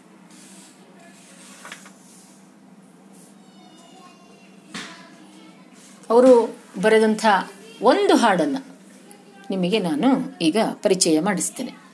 ನಮ್ಮ ಕನ್ನಡದ ಅತ್ಯಂತ ಸುಪ್ರಸಿದ್ಧ ಗಾಯಕ, ಶಾಸ್ತ್ರೀಯ ಸಂಗೀತದ ಕಿರಾಣ, ಘರಾಣ ಪರಂಪರೆ ಅಂತ ಹೇಳ್ತೀವಿ ನಾವು. ಅದರಲ್ಲಿ ಬಹಳ ಪ್ರಸಿದ್ಧರಾದಂತಹ ಹಾಡುಗಾರ ನಮ್ಮ ಭೀಮಸೇನ ಜೋಶಿ. ಭೀಮಸೇನ ಜೋಶಿಯವರು ಈ ನಮ್ಮ ಶ್ರೀಪಾದರಾಯರ ಒಂದು ಹಾಡನ್ನ ಅದ್ಭುತವಾಗಿ ಹಾಡಿದ್ದಾರೆ. ಕಂಗಳಿದ್ಯಾತಕೋ ಕಾವೇರಿ ರಂಗನ ನೋಡದ. ಜಗಂಗಳೊಳಗೆ ಮಂಗಳ ಮೂರುತಿ, ರಂಗನ ಶ್ರೀಪಾದಂಗಳ ನೋಡದ. ಕಂಗಳಿದ್ಯಾತಕೋ ಕಾವೇರಿ ರಂಗನ ನೋಡದ. ಎಂದಿಗಾದರೊಮ್ಮ ಜನರು ಬಂದು ಭೂಮಿಯಲ್ಲಿ ನಿಂದು ಚಂದ್ರ ಪುಷ್ಕರಣಿ ಸ್ನಾನವ ಮಾಡಿ ಆನಂದದಿಂದ ರಂಗನ ನೋಡದ. ಕಂಗಳಿದ್ಯಾತಕೋ ಕಾವೇರಿ ರಂಗನ ನೋಡದ ಹಾರ ಹೀರ ವೈಜಯಂತಿ ತೋರ ಮುತ್ತಿನ ಹಾರ ಪದಕ ಹಾರ ಹೀರ ವೈಜಯಂತಿ ತೋರ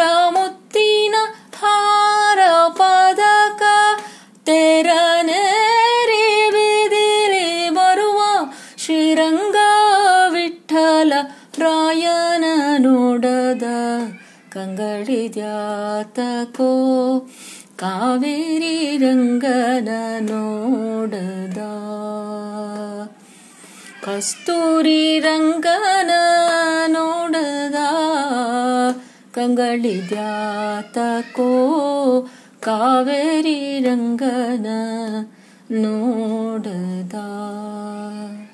ಹೀಗೆ ಇಂಥ ಅದ್ಭುತವಾದಂಥ ಭಕ್ತಿ ತುಂಬಿದ ಹಾಡುಗಳನ್ನ ಬಹಳಷ್ಟು ನಮ್ಮ ಶ್ರೀಪಾದರಾಯರು ರಚಿಸಿದ್ದಾರೆ.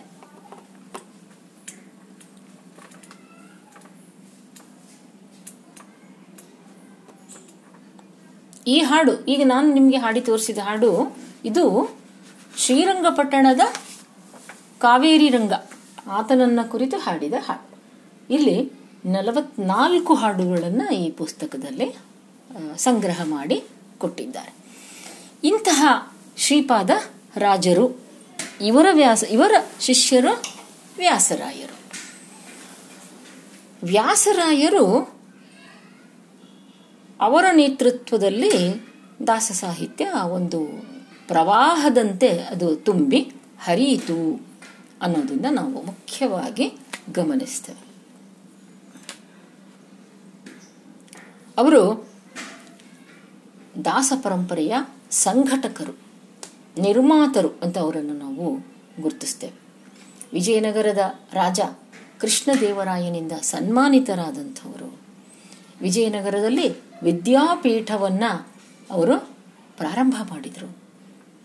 ಸ್ವತಃ ತಾವು ಶ್ರೀಕೃಷ್ಣ ಅಥವಾ ಸಿರಿಕೃಷ್ಣ ಅನ್ನುವ ಅಂಕಿತಗಳಲ್ಲಿ ಅವರು ಕನ್ನಡ ಕೀರ್ತನೆಗಳನ್ನು ಅವರು ರಚಿಸಿದರು. ನೋಡಿ, ನಾವು ಈ ಕೀರ್ತನ ಪ್ರಕಾರ ಪತ್ರಿಕೆ ಏನಿದೆ? ಈ ಪತ್ರಿಕೆಯ ಈ ಪತ್ರಿಕೆಯ ಮೂರನೇ ಘಟಕದಲ್ಲಿ ನಾಲ್ಕು ಜನ ದಾಸರನ್ನ ನಾವು ವಿಶೇಷವಾಗಿ ಅಧ್ಯಯನ ಮಾಡಬೇಕು. ಅವರಲ್ಲಿ ಒಬ್ಬರು ವ್ಯಾಸರಾಯರು. ನಿಮಗೆ ಆ ಸಂದರ್ಭದಲ್ಲಿ ನಾನು ವ್ಯಾಸರಾಯರನ್ನ ಕುರಿತು ಇನ್ನೂ ಹೆಚ್ಚು ಮಾಹಿತಿಗಳನ್ನು ಕೊಡ್ತೇನೆ. ಈಗ ದಾಸ ಸಾಹಿತ್ಯ ಅಥವಾ ಕೀರ್ತನ ಸಾಹಿತ್ಯದ ಇತಿಹಾಸಕ್ಕೆ ಎಷ್ಟು ಅವಶ್ಯಕತೆ ಇದೆ ಅಷ್ಟನ್ನ ಗಮನಿಸಿ ನಾವು ಮುಂದಕ್ಕೆ ಹೋಗೋಣ. ವ್ಯಾಸರಾಯರು ವಿಜಯನಗರದ ರಾಜನ, ರಾಜನಾದಂಥ ನಮ್ಮ ಶ್ರೀಕೃಷ್ಣ ದೇವರಾಯನ ಆಶ್ರಯದಲ್ಲಿ ಇದ್ದಂಥವರು. ಒಂದು ಸಂದರ್ಭದಲ್ಲಿ ಶ್ರೀಕೃಷ್ಣದೇವರಾಯನಿಗೆ ಒಂದು ಕೆಟ್ಟ ಗ್ರಹಚಾರ ಬಂದಂಥ ಕುಹು ಯೋಗ ಅಂತ ಕರೀತಾರೆ. ಅಂಥ ಒಂದು ಸಂದರ್ಭದಲ್ಲಿ ಆತ ಸಿಂಹಾಸನದಲ್ಲೇ ಇದ್ದಿದ್ರೆ ಆತನಿಗೆ ಮರಣ ಯೋಗ ಇತ್ತು. ಅದರಿಂದ ಆಗ ಆತನಿಗೆ ಆ ಸಿಂಹಾಸನವನ್ನ ಬಿಟ್ಟು ದೂರ ಇದ್ದು ಇರುವುದಕ್ಕೆ ಅವಕಾಶವನ್ನ ಮಾಡಿ ತಾವು ಸಿಂಹಾಸನವನ್ನ ಏರಿ ಸುಮಾರು ಎಂಟು ವರ್ಷಗಳ ಕಾಲ ಅವರು ವಿಜಯನಗರ ಸಾಮ್ರಾಜ್ಯದ ಆಡಳಿತವನ್ನ ನೋಡಿಕೊಂಡ್ರು ಅನ್ನುವ ಒಂದು ಮಾತು ಇತಿಹಾಸದಲ್ಲಿ ಕಂಡು ಬರ್ತದೆ ಅಂತಹ ನೋಡಿ, ಸನ್ಯಾಸಿಯೂ ಹೌದು. ಸನ್ಯಾಸದ ಜೊತೆ ಜೊತೆಗೆ ಸಿಂಹಾಸನವನ್ನ ಏರಿ ರಾಜ್ಯವನ್ನ ಆಳುವ ಶಕ್ತಿ ಹೊದ್- ಹೊಂದಿದ್ದಂಥವರು ಹೌದು ನಮ್ಮ ವ್ಯಾಸರಾಯರು. ಅವರು ಸ್ವತಃ ಬರೆದದ್ದಕ್ಕಿಂತ ದೊಡ್ಡ ಅವರ ಕೆಲಸ ಅಂತಂದ್ರೆ ಅವರು ವ್ಯಾಸಕೂಟ, ದಾಸಕೂಟ ಅನ್ನುವ ಎರಡು ಸಂಘಟನೆಗಳನ್ನು ಮಾಡಿದರು. ಮಾಡಿ ವ್ಯಾಸಕೂಟ ಅನ್ನುವ ಸಂಘಟನೆಯಲ್ಲಿ ಸಂಸ್ಕೃತ ಪಂಡಿತರಿಂದ ಏನೇನು ರಚನೆ ಆಗಿದೆ ಮತ್ತು ಈಗ ಇನ್ನೂ ಏನೇನು ಆಗಬೇಕು ಅನ್ನೋದರ ಒಂದು ಕೆಲಸವನ್ನ ಈ ಪಂಡಿತರಿಗೆ ಹಚ್ಚಿದ್ರು. ದಾಸಕೂಟವನ್ನು ರಚಿಸಿ, ದಾಸರಿಗೆ ಅವರದೇ ಆದಂಥ ಒಂದು ಜೀವನ ಕ್ರಮವನ್ನು ನಿರ್ಧಾರ ಮಾಡಿ ಅವರಿಗೆ ದೀಕ್ಷೆ ಕೊಟ್ಟು, ಅವರಿಂದ ಹಾಡುಗಳನ್ನು ಬರೆಯಲಿಕ್ಕೆ ಹಚ್ಚಿದ್ರು. ಅದು ಅವರ ಸಂಘಟನೆಯ ಶಕ್ತಿ ಅವರು ಮಾಡಿದ್ದು. ಅದರಿಂದ ಅವರು ಏನು ಬರೆದ್ರು ಅನ್ನೋದಕ್ಕಿಂತ ಮುಖ್ಯವಾದದ್ದು ಅಂತಂದ್ರೆ, ಅವರು ಪುರಂದರದಾಸ, ಕನಕದಾಸರಂಥ ಮಹಾನ್ ಕೀರ್ತನಕಾರರನ್ನ ನಿರೂಪಿಸಿದ್ರು. ಅವರಿಂದ ಕೀರ್ತನೆಗಳನ್ನು ಬರೆಸಿದ್ರು, ಹಾಡಿಸಿದ್ರು. ಇದು ಬಹಳ ದೊಡ್ಡ ಕೊಡುಗೆ ಅಂತ ನಾವು ಪರಿಗಣಿಸ್ತೇವೆ. ಹಾಗಾಗಿ ಈಗ ನಾವು ಕೀರ್ತನ ಸಾಹಿತ್ಯ ಹೇಗೆ ಉಗಮ ಆಯಿತು? ಅದಾದ ನಂತರ ಕೀರ್ತನ ಸಾಹಿತ್ಯದ ಪ್ರಮುಖ ಘಟ್ಟ ಯಾವುದು? ಆ ಪ್ರಮುಖ ಘಟ್ಟಕ್ಕೆ ಈಗ ನಾವು ಬಂದು ನಿಂತಿದ್ದೀವಿ. ಹದಿನಾರನೇ ಶತಮಾನ, ವ್ಯಾಸರಾಯರು. ನೋಡಿ, ಮೊದಲಿಗೆ ನರಹರಿ ತೀರ್ಥರು ನರಹರಿ ತೀರ್ಥರ ನಂತರ ಶ್ರೀಪಾದರಾಜರು ಶ್ರೀಪಾದರಾಜರ ಬಳಿಕ ಈಗ ಅವರ ಶಿಷ್ಯರಾದ ವ್ಯಾಸರಾಯರು. ವ್ಯಾಸರಾಯರು ಅವರ ಶಿಷ್ಯರು ಪುರಂದರದಾಸರು, ಕನಕದಾಸರು, ಇವರು ಹೇಗೆ ಅದ್ಭುತವಾಗಿ ದಾಸ ಸಾಹಿತ್ಯವನ್ನು ರಚಿಸಿ ಅದರ ಮಹಾನ್ ಕೊಡುಗೆಯನ್ನು ಕೊಟ್ಟರು ಅನ್ನೋದನ್ನು ಇನ್ನಿಷ್ಟು ವಿವರವಾಗಿ ನಾವು ನಾಳಿನ ತರಗತಿಯಲ್ಲೇ ಅದನ್ನು ನೋಡೋಣ. ನಾಳಿನ ತರಗತಿಯಲ್ಲಿ ನಾವು ನೇರವಾಗಿ ಪುರಂದರದಾಸರು ಮತ್ತು ಕನಕದಾಸರು ಕೊಟ್ಟ ಕೊಡುಗೆ. ವ್ಯಾಸರಾಯರ ಶಿಷ್ಯಂದರಾದಂಥ ಈ ಇಬ್ಬರು ಏನು ಮಹಾನ್ ಕೊಡುಗೆಯನ್ನು ಕೊಟ್ಟರು ಅನ್ನೋದನ್ನ ಇತಿಹಾಸದ ಒಂದು ಕ್ರಮದಲ್ಲಿ ಅದನ್ನು ನಾವು ನಾಳಿನ ತರಗತಿಯಲ್ಲಿ ಗಮನಿಸೋಣ.